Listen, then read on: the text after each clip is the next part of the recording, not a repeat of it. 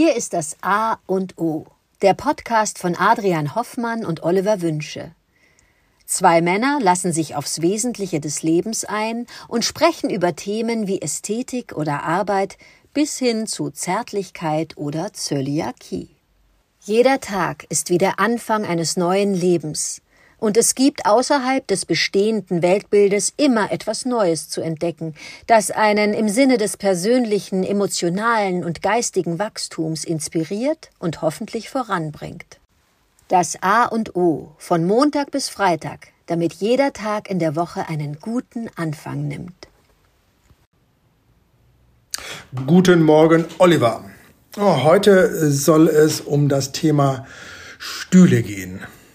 Auch genau, ganz einfach deshalb, weil ich sitze gerade auf einem solchen und ich äh, komme darauf, weil es mich schon immer beschäftigt hat, was ein Stuhl für mich bedeutet.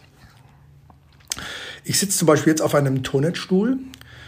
Ähm, dieser klassische Bugholzstuhl, der Kaffeehausstuhl mit dem Wiener Geflecht, was wir, was wir uns mal angeschafft haben hier, weil er so dermaßen bequem ist, weil er eine schöne Geschichte hat und ist einfach ein, er hat einen Charakter. Wenn man weiß, dass dieser Michael Tonet um 1850 schon diese, diese Arbeit perfektioniert hat, ähm, das Biegen von Massivhölzern zu ermöglichen, um dann eben diesen Schwung da reinzukriegen, finde ich das einfach ähm, wunderbar als Geschichte, dass er von Boppard am Rhein, von Metternich abgeworben wurde nach Wien und dann erst diese Wiener Kaffeehausschule gemacht hat, weil der das so toll fand, weil der sein, sein, ich glaube, das Palais Liechtenstein wollte er ausgebaut haben, der Metternich, und daraus wurde dann diese große Erfolgsgeschichte mit den Kaffeehausstühlen von Tonet. Das ist so diese ästhetische Variante oder die ästhetische, der ästhetische Bereich. Dann gibt's aber auch noch die ganz praktische Ebene mit den Stühlen. Ähm, das liegt daran, äh, als ich eine Zeit lang von zu Hause gearbeitet habe und auch noch viel geschrieben habe, habe ich mir ganz bewusst eine Pianobank angeschafft.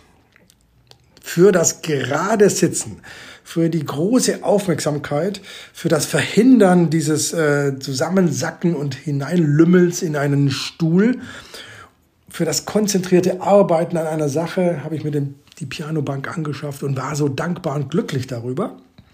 Und ich kann nicht verstehen, wie Menschen sich auch zu Hause so Bürostühle, solche, solche Monsterstühle, die, ja, was ist das? Ein, ein, ein, für das Selbstwertgefühl gut, wenn ich dann so eine mit zehn Lehnen und 50 Verstellbarkeiten habe, verstehe ich nicht.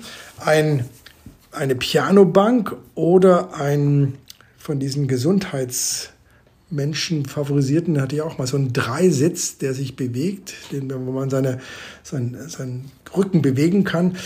Finde ich auch viel, viel besser. Will sagen, es muss eine Form geben, eine praktische Ebene beim Stuhlkauf, der mir sagt, wozu brauche ich den? Und wenn ich äh, arbeiten muss, ähm, wenn ich einen Text erstellen muss, sitze ich lieber aufrecht auf der Pianobank, bin konzentriert und kann gut arbeiten, denn auf so einem Lümmel-Bürostuhl, den es ja auch gibt. Irgendwann war es dann so, dass die ästhetische Komponente fast mehr, mehr Gewicht bekam in der Anschaffung von Stühlen.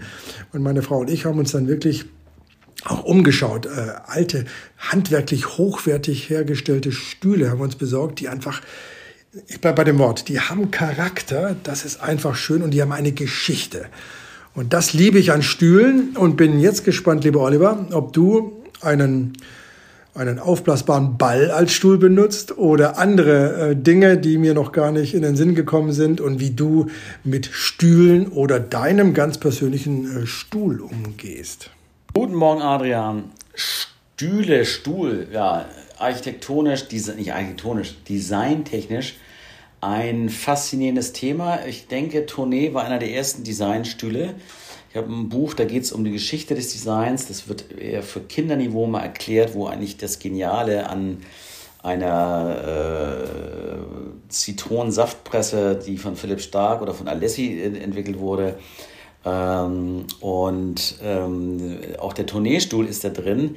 Das war mir jetzt gerade gar nicht so bewusst. Biegen von Massivholz, aber es, der Stuhl lässt sich auch extrem äh, gut industriell oder halbindustriell dann herstellen, weil er nur an acht Stellen verschraubt ist. Oder der lässt sich gut zusammenklappen und dann vor Ort ganz schnell zusammenschrauben. war also so eine, auch zu der Zeit halt so eine Art Industrie, äh, eine Revolution. So wurde noch nie ein Stuhl äh, hergestellt und schnell zusammengebastelt. Die, ein anderes Beispiel, das hat immer was auch mit technologischer Innovation zu tun, ist das Designerpaar Ray und Charles Eames, ein Ehepaar, die, äh, wo es um Kunststoffguss ging und Kunststoffmaterialien so zu biegen, dass dann auch eine hohe Stückzahl hergestellt werden konnte und dann auch so natürlich bezahlbar äh, wurde. Das wird heute von Vitra, werden die Eames Designs, Eames-Stühle kennt jeder äh, einen bestimmten, ich meine jetzt nicht den Eames Sessel, sondern das ist ein Eames Stuhl. Der eine hat ein Metallgestell, heißt Eiffel Tower oder ist nach dem Eiffelturm inspiriert, die, die Verstrebung. Und dann gibt es noch ein Holzgestell. Sieht super aus. Für mich manchmal lange drauf zu sitzen, äh, habe ich so meine Schwierigkeiten. Beim Tourneestuhl äh, nicht.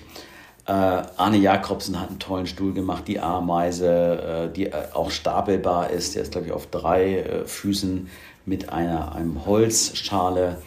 Also ein Stuhl hat schon was ganz Besonderes, nicht nur designtechnisch, also als Designobjekt, sondern äh, klar, da verbringe ich viel Zeit mit. Und ich persönlich sitze an meinem Sekretär zu Hause, an meinem Schreibtisch zu Hause auf einem Hocker. Hatte mal eigentlich Platzgründe, ich hatte dann äh, gar nicht mehr Platz, aber ich sitze da ganz gut drauf.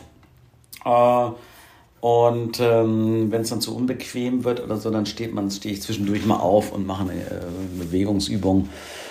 So, aber mir reicht auch ein Hocker. Ein Hocker äh, ist ein tolles ähm, Sitzmöbel, ähm, auf dem ich gerne und gut sitze. Und ich setze mich komischerweise gerne auch auf Bänke, wenn ähm, ich bei Freunden, die haben in ihr, an ihrem Esszimmertisch äh, eine Bank und gegenüber Stühle stehen, dann setze ich mich gerne auf die Bank. Frage mich warum.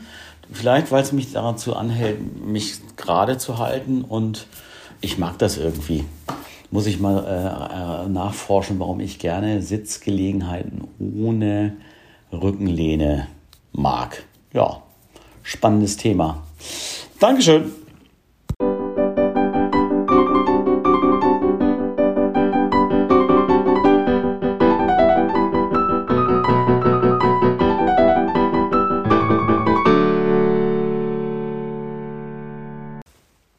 Das war das A und O, der Podcast von Adrian Hoffmann und Oliver Wünsche.